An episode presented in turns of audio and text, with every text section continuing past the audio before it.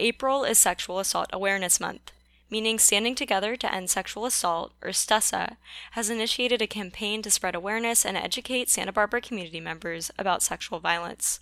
For this year's campaign, community members were asked to submit original artwork of any medium that focused on the topic of sexual assault, consent, supporting survivors, or boundaries. STESA is also hosting a number of self defense workshops around the Santa Barbara area, including a free upcoming workshop this Wednesday, April 28th, in commemoration of Denim Day. To learn more, I spoke with Bianca Orozco, Community Education Coordinator for Standing Together to End Sexual Assault. So my name is Bianca Orozco, uh, pronouns she, her, hers, and I'm the Community Education Coordinator at Standing Together to End Sexual Assault. Um, so what I do in my role is I will pretty much reach out to the community. I'll present to junior high students up to college age students. I'll present to parents and adults in our community to talk about sexual assault, defining sexual assault, talking about myths, and then also discussing how we can make changes in our in our culture and our society to prevent it. Awesome. And can you tell me a little bit about STESA and its mission? So what kinds of services does the organization generally provide for the community? Yeah, so we've been around since 1974, and we provide services to survivors of sexual assault and significant others. So this includes any family members, like family members of a survivor, any friends, roommates, any loved ones, pretty much um, because we understand that sexual assault doesn't just affect the person, it could affect anyone who's there to offer support or wants to offer support. So our services are open to anyone. Um, and we provide counseling. So we do crisis counseling and long term counseling. Um, we have a 24 hour hotline that folks can call. It's completely confidential and it's bilingual meaning um, if someone wants to call, not give any information about themselves, like not their name or their age or anything like that, that's totally fine. Um, they can still speak with an advocate. Um, and that's the best way to reach us at the moment. We're not offering in-person services, but if anyone does have questions about our services and or wants to begin any of our services, that's the best way.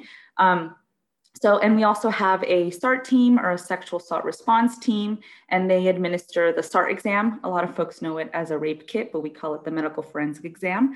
Um, we also do prevention presentations, um, in service training. So, my colleagues will go and they'll train um, professionals, so any caseworkers or law enforcement, um, on how to respond to survivors. Um, and then self-defense classes as well. We've had a chance to do some online, but we're slowly moving towards socially distanced ones um, in person. And then April is Sexual Assault Awareness Month. A large part of the conversation this year is focusing on how sexual assault, harassment, and abuse can happen anywhere, including online spaces.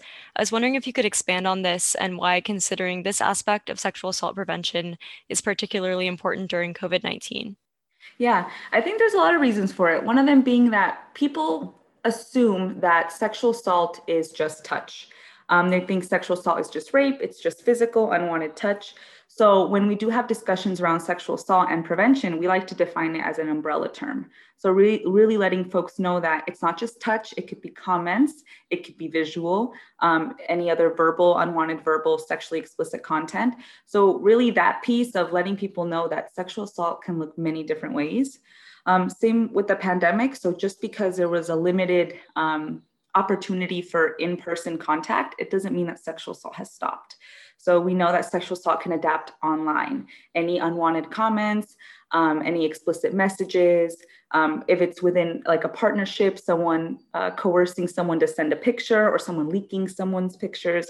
So it's really trying to um, bring attention to these topics or these forms of sexual assault that people don't often consider and often normalize. So if someone's pictures are leaked, we kind of often see that as a well you know why'd you take the picture in the first place and we really really want to get rid of those victim blaming um, comments and and to show folks that okay just because it happens doesn't mean it's okay so you mentioned the self-defense workshops. Um, this Wednesday, STESA is hosting a free self-defense workshop to commemorate Denim Day. I was wondering if you could tell us more about the event and what attendees can expect. Yeah, so the event is this Wednesday. It's going to be hosted in Estero Park in Isla Vista.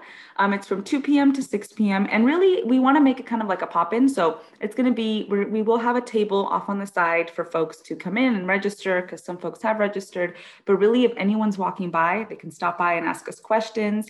Um, we're hoping to have little pieces of denim that people can write quotes on or some sort of message on, and we're trying to put that together. Um, but what to expect from our self-defense classes is that we go off an, empower, an empowerment model. So when we discuss um, prevention, we know that we need to make a change at a societal level. There's something that needs to happen at a larger level.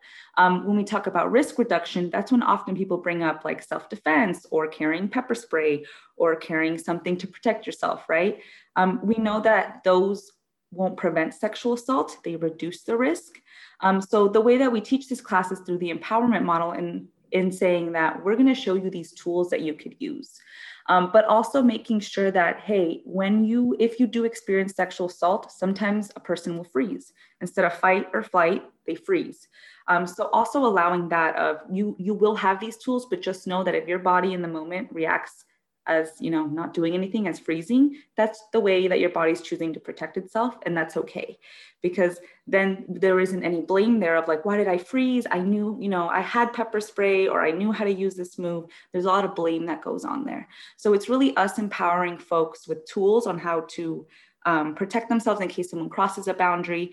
We also do a lot of um, there's a segment of it where people learn how to say no because oftentimes we don't know how to say, say no. We don't know how to set boundaries. And really it's taking the moment there to just yell no or yell stop whenever you're making a move because there's power behind that. There's power in being able to use your voice being able to use your stance um, because maybe we're not comfortable standing strong or standing tall. We tend to kind of like cave in. Um, so really this empowerment that we're trying to pass along. Um, and there's a prevention in there too. So we do offer some education throughout of letting folks know these are the myths and facts, um, especially with it being denim day. We know that one of the myths is that people think that clothing equals consent. They think that, you know, if someone's wearing something revealing, that it's almost excuse of like, oh, well, they were sexually assaulted because of what they were wearing. So we're really, really trying to bring that together um, and, and bring attention to that and make a statement against victim blaming. So you've mentioned this, but a large part of STESA's work surrounds educating community members about sexual assault prevention and how to examine their own self behavior that might reinforce unhealthy expectations. Can you expand on this educational framework and what misconceptions about sexual assault STESA tries to deconstruct?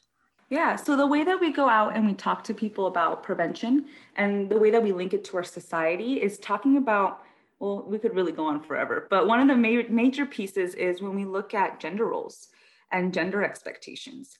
So I do this activity where I ask folks like, what comes to mind when you think of a man? What comes to mind when you think of a lady? And then you'll get, well, men are strong, physically strong, emotionally strong. Um, they are in leadership positions, things like that. When we describe women or anything that's feminine, it's like, well, they're supposed to be obedient, submissive. Um, they're not necessarily leaders. Um, so the way that we describe gender has a lot to do with it. And, and it's also the way that we look at myths too. So we think, oh, men are supposed to be strong and, um, you know, or aggressive, for instance, they don't get sexually assaulted. It's like, well, no, anyone can be a survivor of sexual assault. We look at the way that women, when they're socialized as women, how they're raised, it's like, oh, well, you're supposed to be obedient you're not supposed to be rude you're supposed to be polite when do you when do you learn to set your boundaries because you know you tend to just go along with something to not seem rude or to not rock the boat um, so we really break down um, those systems of power when it comes to gender and also hinting at other forms of oppression so if there's an imbalance of power when we talk about racism when we talk about ableism homophobia transphobia when there is oppression, that's when sexual assault happens. So in order to end sexual assault, we must end oppression. Um, and it very much continues to contributes to the myths and facts where we think um, people who are sexually assaulted were asking for it because they weren't dressed pure, which is what a lady is. So it all really connects um, there. And we try to pretty much bring a focus into that. What's so normalized within our society, like gender roles, that we don't question, that then bleeds into when we discuss sexual assault or when we talk about survivors or when a survivor discloses. What do you wish more people understood about sexual violence? I think um, a piece that I always bring up is that sexual violence um, or sexual assault is a learned behavior, meaning it can be unlearned. People aren't born to sexually assault. And it's really going back to what I mentioned about the myths and facts and about gender and about racism and, and, and all these other isms, all forms of oppression, is that we can unlearn those things. We just have to you, you want to learn unlearn those things. Um, and it really and it's slowly changing. When i interact with students now it's very different than when i was their age Um, they tend to be more aware of things. They either hear these words, they hear consent somewhere, um, and they're aware of it. And I think it's about passing on that information and normalizing that information. Um, so we all play a role in ending sexual assault. We just have to find our fit. If it's like someone says a rape joke, we, we feel comfortable stepping in and saying, hey, stop, hey, that wasn't okay, um, things like that. So we all play a role in ending it. Um, and it's something that can be unlearned. And I also wanted to ask you about STESA's campaign this year, uh, Create to Prevent, which is calling for community submissions of art that raises awareness and educates about sexual assault. Can you tell us more about the campaign and how it's been going? Yeah, so it just ended. The submissions had to be entered by last this just past Friday. Um, but really, it was that it was a contest that we held because we really wanted to uplift youth voices in our community. As I mentioned, this is the information that we want to pass along to other people. If we can do that in a more creative way, I think that's that's one of the best things. So it is a contest, um, and we ask folks to submit any form of artwork. So it could be a painting, it could be a drawing, it could be a TikTok video. Folks turned in poetry or infographics. Um, and it's it's um, so it's a contest. So we were going to choose winners. We're going to choose winners in different categories, and the uh, the gift, well, the main prize is um, a pair of Beats headphones.